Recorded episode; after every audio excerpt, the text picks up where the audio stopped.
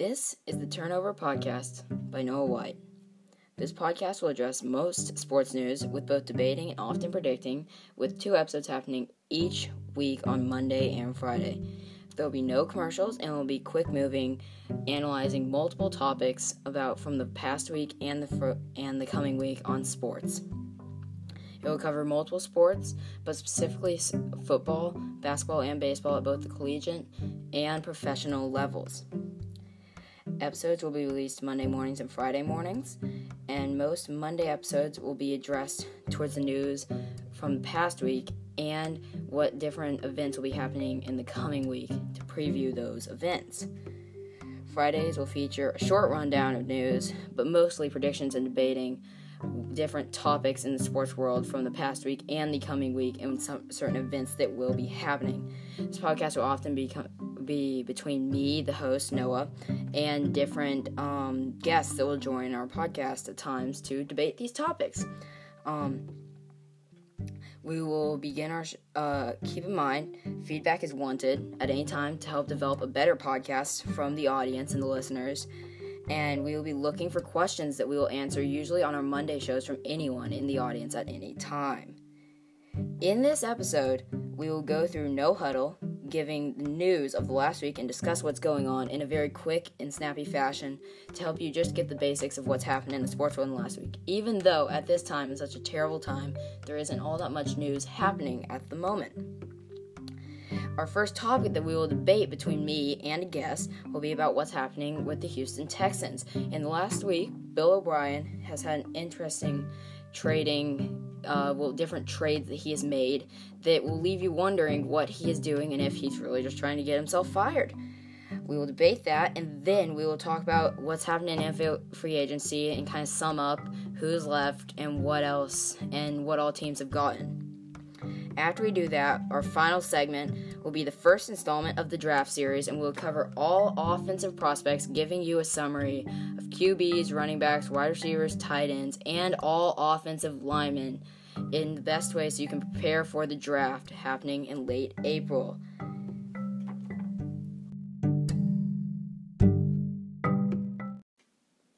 Our first part, our first section of this episode will be No Huddle, which will go through the news from the past week in the sports world, even though there is not all that much news at this time. Um, Houston traded for Brandin Cooks in the past week, which I believe they traded a second and a fourth round pick for. After having traded DeAndre Hopkins weeks prior to the Cardinals, this leaves many people wondering what Bill O'Brien, the manager and coach of the Texans, is doing and whether he is going to get fired anytime soon. This, um, the Bulls made Nuggets, uh, the prior Nuggets GM, executive VP of basketball operations, this past week.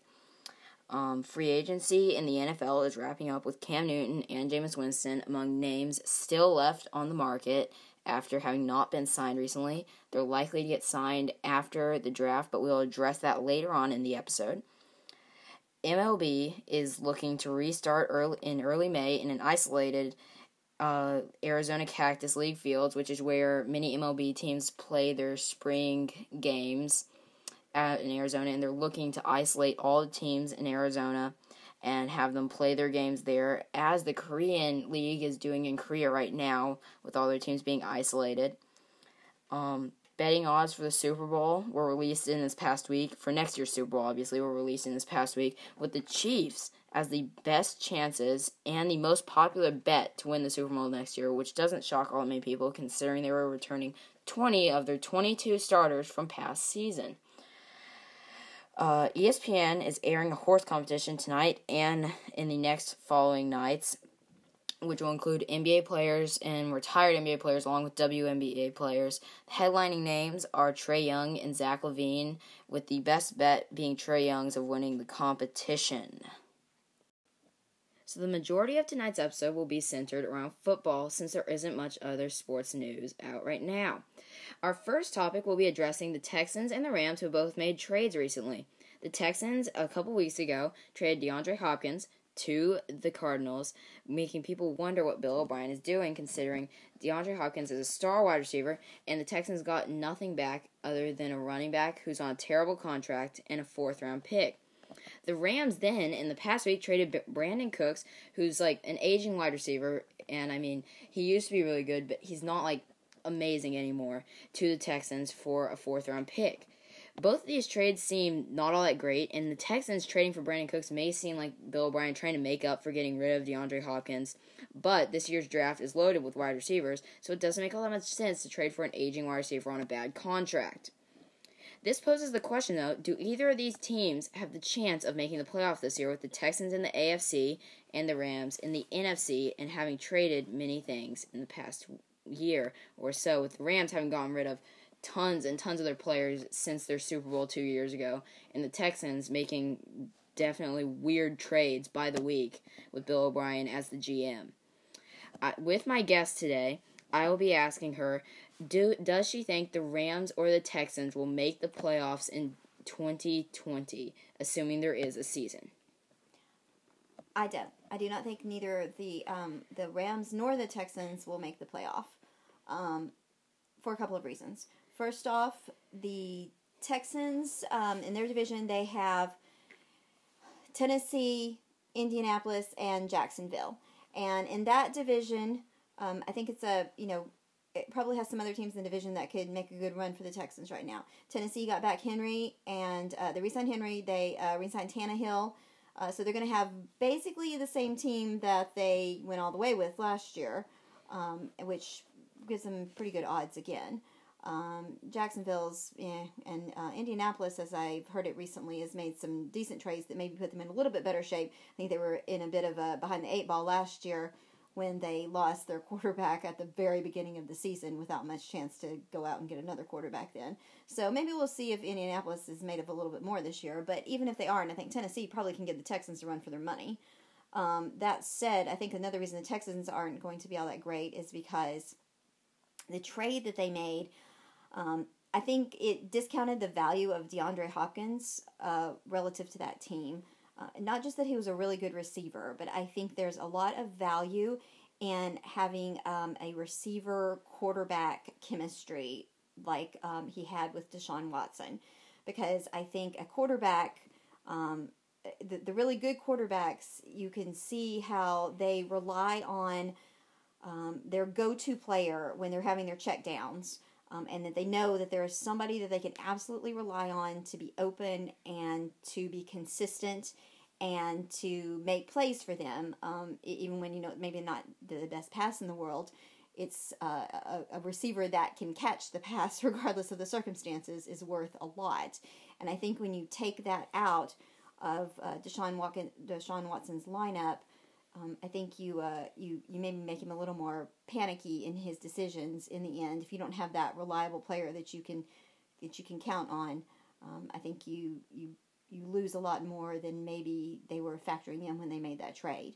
Um, I think. Um, what would you have to say about the Rams making the playoffs then?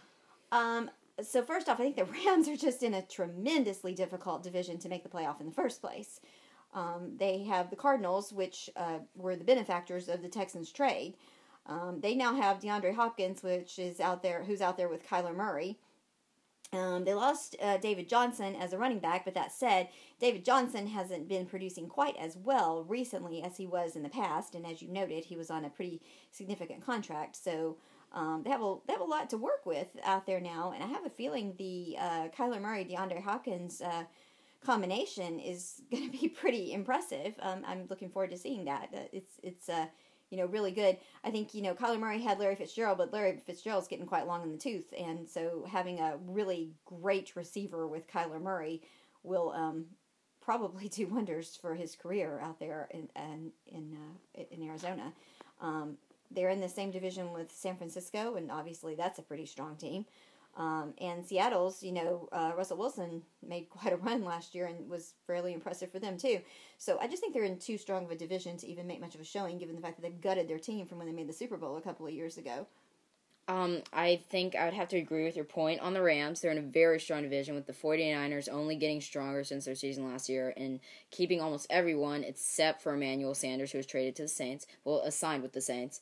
I think the Seahawks are very strong still, even though they may regress somewhat without, with probably the loss of Jadeveon Clowney, who's might sign with either the Titans, my team, or the Browns, who have just seem to have money to just keep tossing at high free agents such as Austin Hooper and Jack Conklin, which they just keep signing to make that offense better and better. But um, I also think Arizona will get drastically better because Kyler Murray showed flashes last year of being really good, winning Rookie of the Year, and um, they have Christian Kirk at wide receiver to go along with um, Larry Fitzgerald and DeAndre Hopkins. So that's a form- formidable wide receiver group, and they also have Kenyan Drake at running back, who's really good, and they re-signed him. And their defense will only get better because they were the worst in the league and I think the Rams just have no chance of making it in the NFC. So I have to agree with you there. But I will differ with you on the Texans in the AFC. The AFC is repeatedly not been all that strong, other than the Patriots, who now have Jarrett Stidham, who I can find a better guy and shop and stop, stop and shop to play quarterback for the Patriots than, and Brian Hoyer, who's like 84. And uh, so there's no other AFC team that's all that strong other than the Chiefs, really. The Ravens are formidable, but Lamar Jackson needs to prove that he can win a playoff game, and especially throw in a playoff game, which he didn't do this year against the Titans. And there is the AFC just isn't all that strong. The Titans were pretty good last year, though we need to all notice that they were nine and seven entering the playoffs, and they barely fell in with the sixth wild with the sixth seed in the wild card spot. And that doesn't show well for your division if you have the Jaguars who are with Gardner Minshew, and that's not great. Even though they may draft a quarterback or get Cam Newton or something like that, and then you also have uh, the um, Colts who have Philip Rivers now, but he threw 21 interceptions last year and seems to be regressing drastically since when he was at his peak uh, on the Chargers. And then you also have um, the Titans, as I talked about, who did re-sign Derrick Henry and did sign Ryan Tannehill, which I actually would say wasn't actually a great decision, but they had to re-sign him because he was good enough. And then I just think the Texans are in a weak enough division to make a run because they still have, as I said, Brandin Cooks here, who is an okay wide receiver, even though he's on a terrible contract. I think David Johnson actually may take a step up and play better this season and might actually do pretty well. In the Texans' running game last year wasn't amazing. Deshaun Watson has always showed that he's a really good quarterback. So you have Deshaun Watson with an okay running back and Brandin Cooks and Will Fuller, who I think will break out as a star this year at the Texans wide receiver spot. I think the Texans will end up going like 11 and 5, 10 and 6, and will uh, either win the division or maybe take the wild card spot, and will end up making the playoffs with that strong of a roster. Do you have anything to say to that? Uh, yeah, I do. So here's my thought on that, though.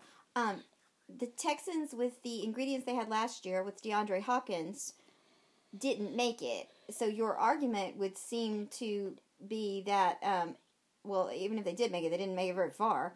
Um, but your argument seems to be that they um, that that the trade is going to put them in better condition than they were last year when they had DeAndre Hopkins, and I think that's a tough argument to make. Well, I'm not saying it'll make them better because they won the division last year and they just had the bad luck of having to play the Chiefs in their in the uh, divisional round. And that was an awful thing considering the Chiefs just ran through everybody they played.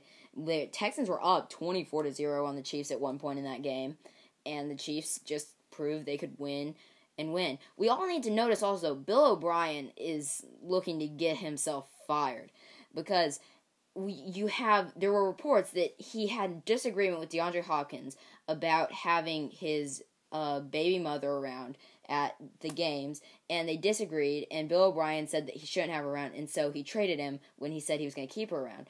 And this is just a report, which was reported on ESPN a couple weeks ago, and it seems that Bill O'Brien is just doing whatever's going to keep him in power.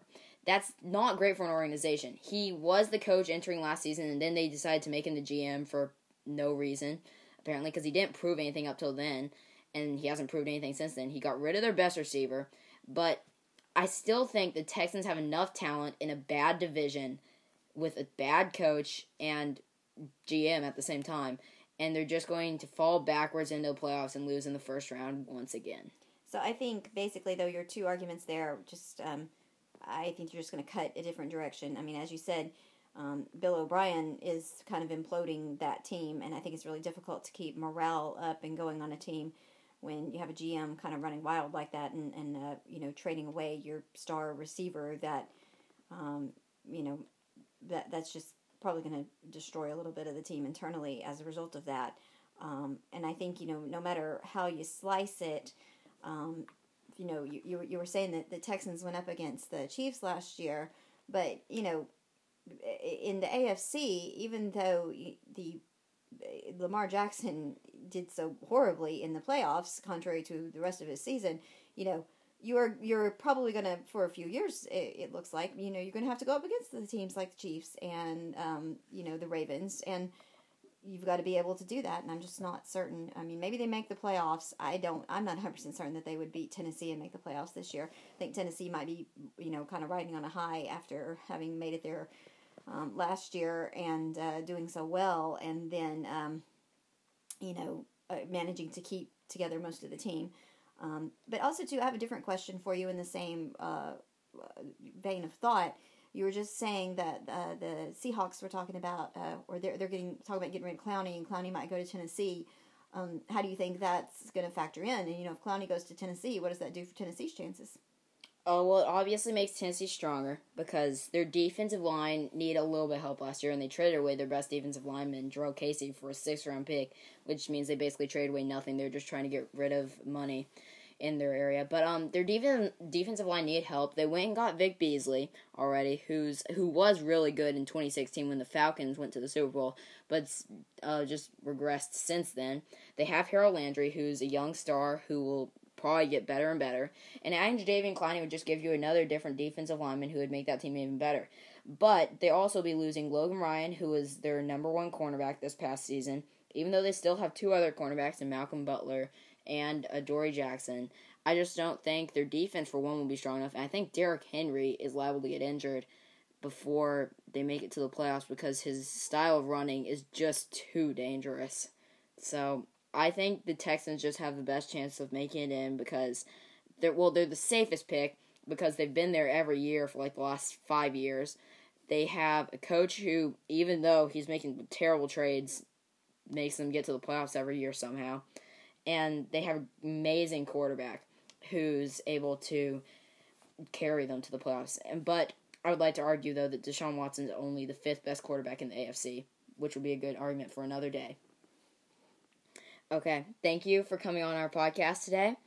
It's good to have you as our first guest in our first episode, and we hope to see you again. Adios. Thank you. Our next section in the podcast will be a free agency recap of what all happened in the NFL free agency season of signings. So far, some of the biggest moves have happened with quarterbacks. One major move was Tom Brady moving to Tampa, as we all may know. The Patriots were unwilling, in reports, Bill Belichick was unwilling to pay Tom Brady his fifty million that Tampa Bay offered him in the long run.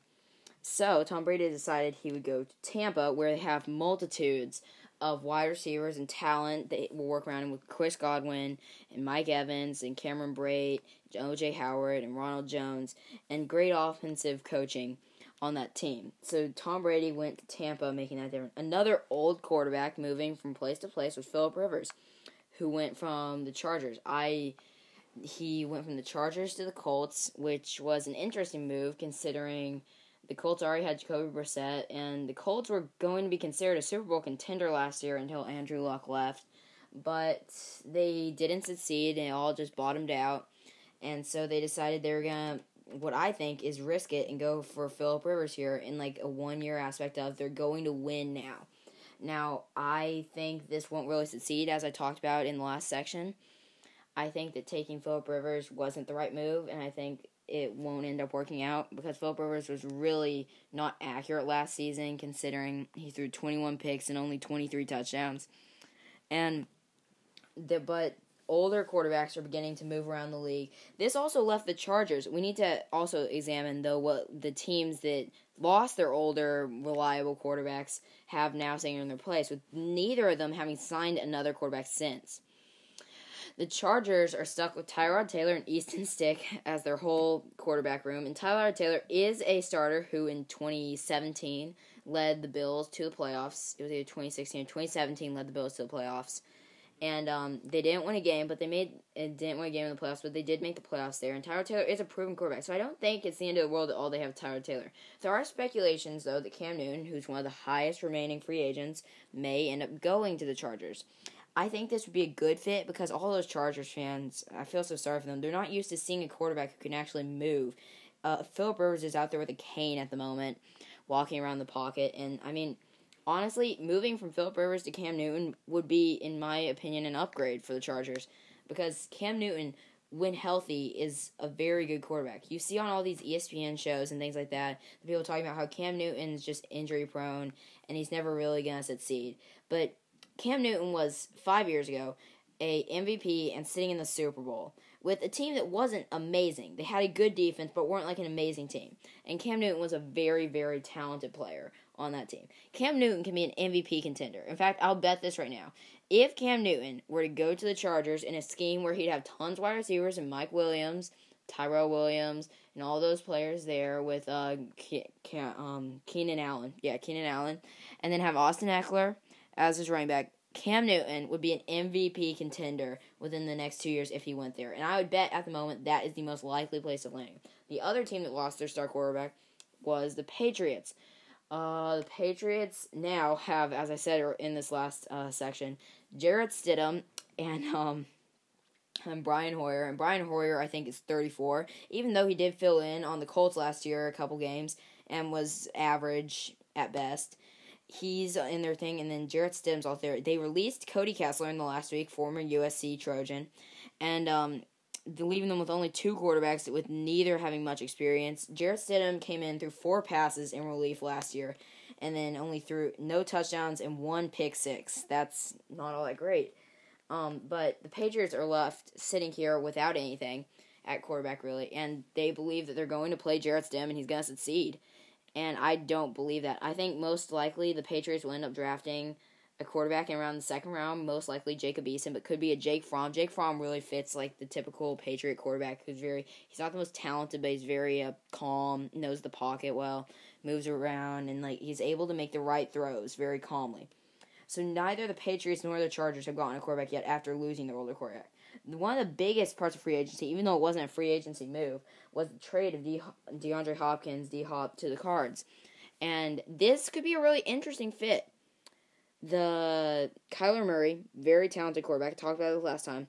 Kyler Murray, very talented and has a lot of upside. Would be getting a great wide receiver to go along with another a couple of good wide receivers they already has there, and a really good offensive scheme to work with him with Cliff Kingsbury and all that. So, but the Texans, for no apparent reason, traded him to the Cardinals for D- David Johnson, who's on a bad contract and hasn't produced in a couple years. Even though I drafted him in the first round of my fantasy football draft last year, that was a terrible decision, and um, that was really disappointing. But uh, back to the football part of this. They also got a fourth round pick, which fourth round picks aren't all that valuable in the draft anymore, considering. Well, actually, there are once you get to like the end of the third round, the value drops off majorly, so you're not getting all that talent anymore. So the Texans didn't gain all that much from this, even though I think Dave Johnson may succeed next year on the Texans. Then the Texans went and got Brandin Cooks in a trade, which once again is another interesting move considering Brandin Cooks is getting older and he still has some talent, but he's on a terrible contract, so it's not going to be great there in the Texans. After that, the Texans also, not the Texans, also the Falcons made a couple of very big, big moves for this next coming season. The Falcons next year, if they were to start with a three wide receiver lineup, would have all 11 starters on the offensive side be former first round picks. You'd have Matt Ryan at quarterback. You'd have Todd Gurley, which was their biggest free agency move at running back, who I think will be still very good next year. And then they also have at wide receiver Julio Jones, who's probably the best wide receiver in the league, or one of the top best. We'll have to debate that in, on another day. And then they also have Calvin Ridley, who's an up and coming receiver from Alabama, and Laquon Treadwell, who was a top wide receiver prospect in 2016, but didn't do all that well in Minnesota and is looking for a new start. They also have Hayden Hurst, who was a Ravens tight end, but as we all know, they had like four tight ends there who played last year, so they need to get rid of someone. and so they traded Hayden Hurst to the Falcons. They also have five, all five offensive linemen were former first round picks. So the Falcons are going to have a very interesting offense next year a lot of scoring from the Falcons. It really just kind of depends on their defense. In my opinion, though, the Falcons will be, and quote me on this, the Falcons will be a fringe uh, Super Bowl contender next season with all their talent. But when we do our NFL power rankings prior to next season, assuming there is a season, you will see where I think the Falcons will be standing because I think these moves will actually pay off majorly in the long run. I may talk about this with my next guest also. Uh, the Ravens bolstered up their defense with Calais Campbell, who was in the Pro Bowl last year. He was on Jag on the Jaguars when the Jaguars were really good a couple years ago. He was their top sacks leader, and so he went to the Ravens here. And the Ravens, the Ravens will be probably even better than they were last year. Even though they still need to be able to prove that they can win a playoff game after having lost to the Chargers two years ago and the Titans this year. Neither of those games looked all that great, but the Ravens are starting to stout up. They almost got Michael Brockers, which was an interesting situation from the Rams, but somehow they weren't able to negotiate a contract with him, even though he agreed to go with them. And so Michael Brockers ended up going back to the Rams, and they lost a solid defensive end right there. Coming out of free agency, Byron Jones is the highest paid year to year player at cornerback. He was a Cowboys cornerback, and he went to the Dolphins. The Dolphins also added a lot of talent, weirdly, on their team with multiple different players like Shaq Lawson, Byron Jones, uh, Kyle Van Noy, I think Kyle Van Noy, and then a couple other players. Might have been someone else, but I think it was Kyle Van Noy, and then a couple other players on their defense. It was really interesting what the Dolphins did this season. They're almost preparing to, once they get to a which you will see in my mock draft in a couple weeks here to make a run and see if they can do anything in an AFC East, which is just free for the taking after the Patriots lost Tom Brady. So Byron Jones ends up with the most money in overall of any player in free agency. When that would also lead me talking about how Dallas has a problem on their hands at the moment. Dallas will not be a playoff team in 2020 season. Dallas has lost, even though Dallas did end up signing uh, Dak Prescott to the franchise tag, which was a terrible decision, and they have ju- till July 15th to sign him to a full on contract, and they need to sign him to a full on contract. I'm not sure what's holding them up at the moment, but there are reports that it's not really the money, it's the how it's spread out over time, and Dak Prescott wants it to be a short contract, while they want it to be a longer contract. But the Cowboys signed Amari Cooper to a five year contract, signed uh, Ezekiel a year ago to a full contract and but never signed their quarterback, even though it seems their quarterback may be one of the most talented quarterbacks in the whole league at the moment. Dak Prescott, even though he's not like a top top level quarterback, you need to be able to sign. When you have a franchise quarterback, you have to be able to sign him, and they need to make their move. And I think that them just losing these players, like losing Byron Jones and signing all these other players instead of Dak Prescott, is just it's going to lead to Dak Prescott leaving over time and they will not make the playoffs next year with their roster at the moment. Coming out of free agency, I would say the winner at the moment would have to be either the Buccaneers or the Falcons because the Buccaneers got their quarterback they wanted and Tom Brady. He's going to be able to execute with their great offense and all their talented players. And then the Falcons also got all this talent on offense, and it'll just be fun to see what they have to do next season. It'll be really interesting just see how this goes out, but as of now, the Falcons are the winners of free agency. The final section of our Monday podcast will be the offense. We'll be addressing the offensive side of the NFL draft coming in a week on Thursday. In on Thursday in two weeks here. Um, we will be doing the offensive side on our Monday podcast here, and then we'll also be doing the defensive side on the Friday podcast, and we'll be talking with a guest about the defensive players and uh, what they think about these players, and then generally what they think will end up happening in the draft. And then on that Monday prior to the draft, when our final podcast prior to the draft is released, we will release our mock draft in that podcast, which will go pick by pick live with two guests, just to uh, announce that. So here is our offensive side of the draft. We'll be rounding up. We're not going to be really saying who I think each, each team will get, but we'll kind of be addressing like what players are good at each position, who I think the busts are at each position, who the highest reward is first off the board, and then the late round jewel kind of players who later round picks but could end up being really good, like Dak Prescott or someone like that, who was who was drafted in the fourth round, or obviously Tom Brady, who's not the greatest quarterback of all time. Um, our QBs in this draft are like the headlining names, like Joe Burrow, Tua, um, Justin Herbert, and Jordan Love, who's been moving up the draft boards recently, especially in Todd McShay's draft on ESPN. But Jordan Love's like uh, went to Utah State. Uh, he threw a ton of picks last year, but he's looked like to have a ton of talent on his side, and he didn't have much offensive weapons. So everyone thinks that Jordan Love's moving up the draft boards, but you'll see what I think about that. So here are our quarterbacks here. I think the first off the board, so we're going to do four sections actually for each position on the offensive side. We're going to have first off the board, we're going to have the highest reward players who I think will have the best chance of succeeding, um, like end up being the best players in the NFL. Who I think the busts are, who are the players who are to like screw up and that kind of thing, and who, who I think the good later on players are.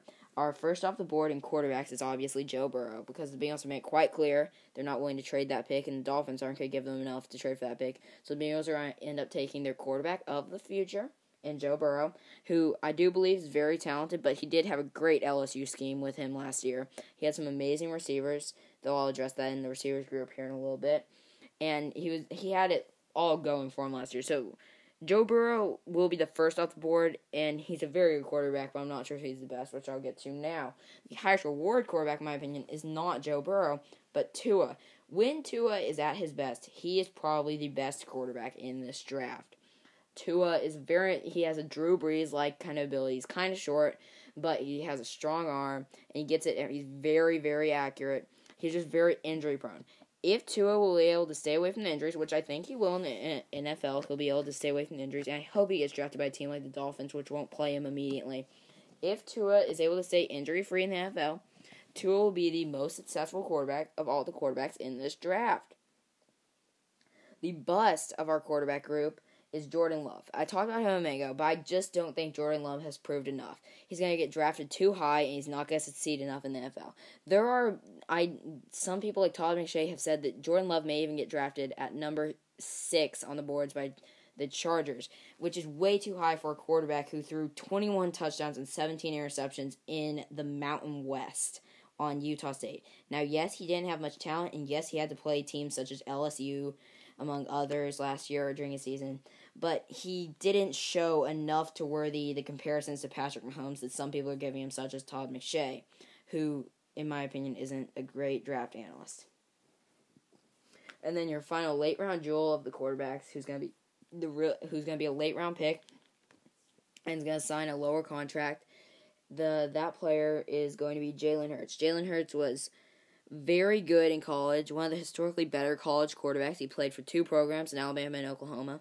Very successful in Alabama in a program that's not really centered on offense, but then transferred to Oklahoma, as we all know, and had a very successful season there with 32 pass touchdowns and 20 rushing touchdowns last season which are insane numbers. And I think Jalen Hurts, who may be drafted second, third, fourth round, he will end up being a Dak Prescott s kind of player. We saw the other day that he was in video meeting with the Cowboys, which is very interesting because they have a quarterback like him and Dak Prescott.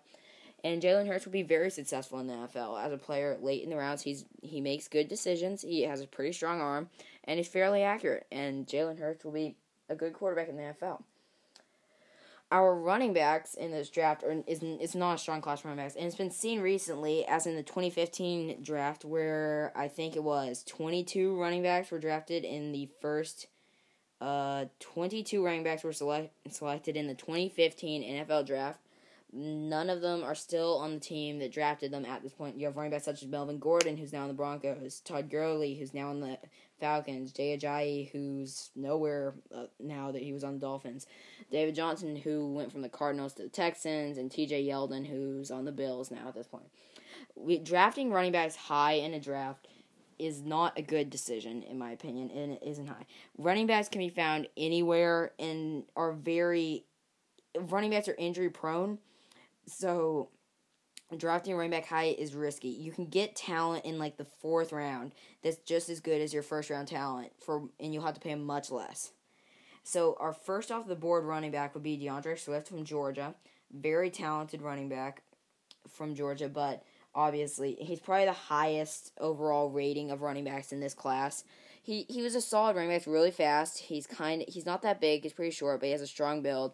He's gonna be able to run through people. He could be drafted by a team like the Chiefs, which would make their offense look unstoppable at points like this. But D'Andre Swift will probably be the highest running back drafted, probably late to late in the first round to mid first round.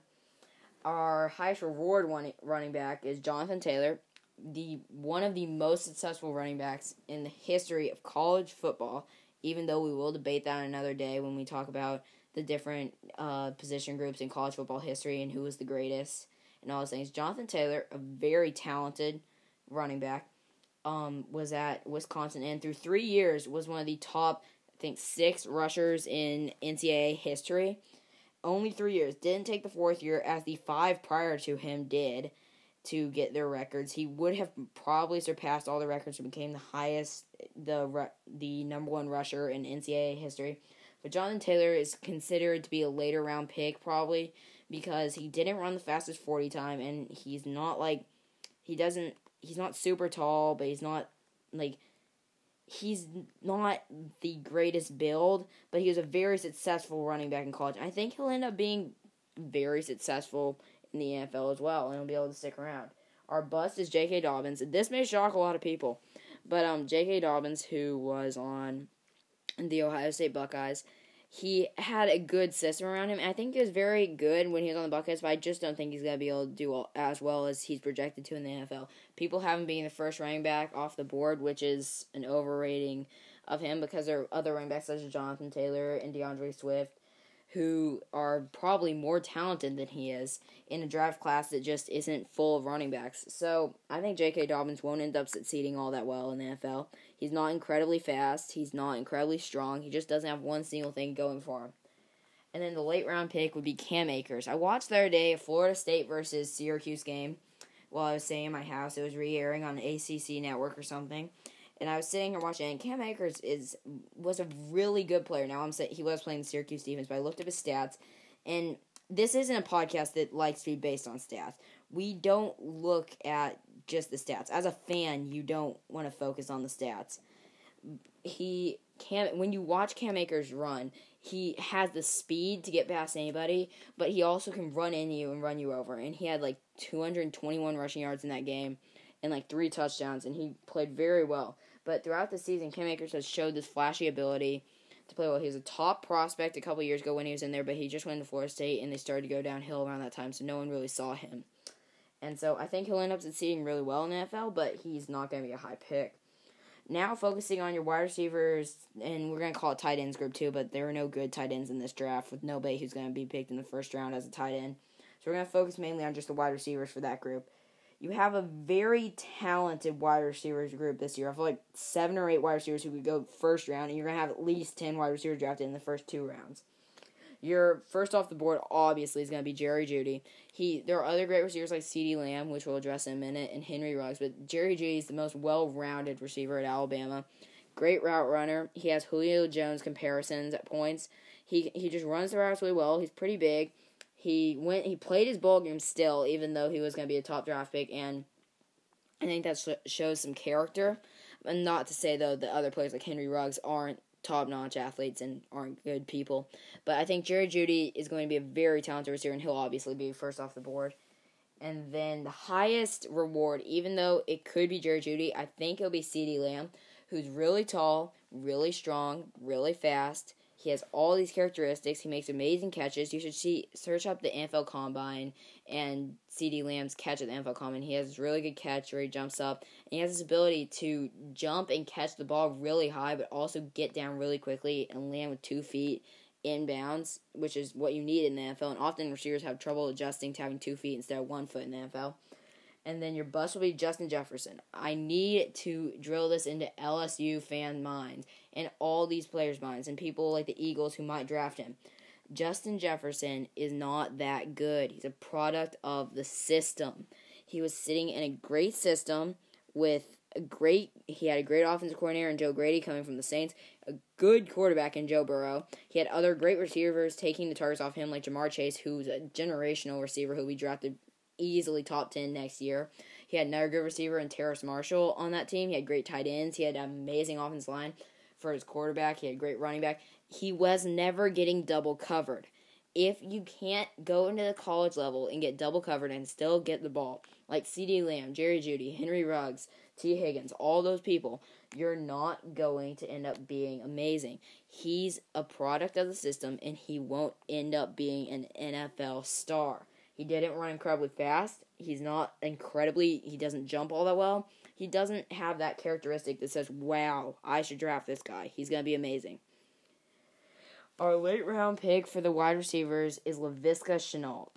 This was a Colorado receiver. You may have never heard his name before, but he is one of the most talented receivers in this group. He's not incredibly fast, but he's played. He when he was at Colorado, he would run the ball, he would catch the ball. He's very versatile, and sometimes occasionally they'd have him play quarterback. Even he was just really, really good. Laviska Shenault, he had thousand. He had over a thousand overall yards over the last both se- of the last two seasons. He Laviska Shenault just keeps getting the ball. He finds ways to get the ball, whether that be catching it, running with it, doing anything. But he is a player you want on his team because he's always going to work hard, and he's always going to catch the ball. And if you have a player who can work hard and always get to the ball, they those are players that will end up succeeding in the NFL. Finally, we're going to talk about our offensive line. I don't have certain things like first off the board, highest uh, reward, bust, and late round jewel kind of players for the offensive line because honestly, who cares? They're offensive linemen. But um, this is a very talented year for offensive linemen. There a lot of teams are looking for offensive linemen. That's good this year. You have a lot of good offensive tackles. Prospects like Mekhi Becton from Louisville, really good player, blocked for uh, Lamar Jackson for a couple years there. Tristan Wirfs from Iowa, who just seems to be churning out tight end and offensive linemen after tight end and offensive linemen.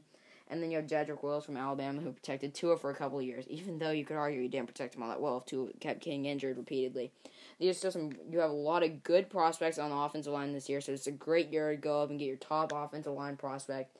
And you can even wait till like the 12th or 13th pick to get an All-Pro offensive lineman this year.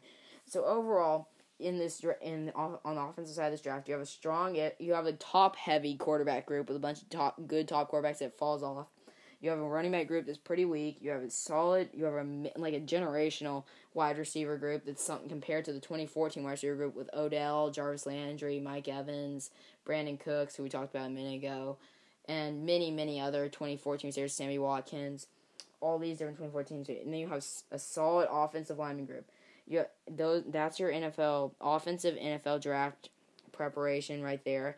And those are the players to know for your teams on the offensive side of the NFL draft. We'll continue in our Friday episode the defensive side of the NFL draft, and we'll bring a guest in to talk about the defensive side of the NFL draft and who they think will pick who on both defensive and offensive sides of that. Can't wait to do that. Hope you tune in for that. We'll see that in a minute.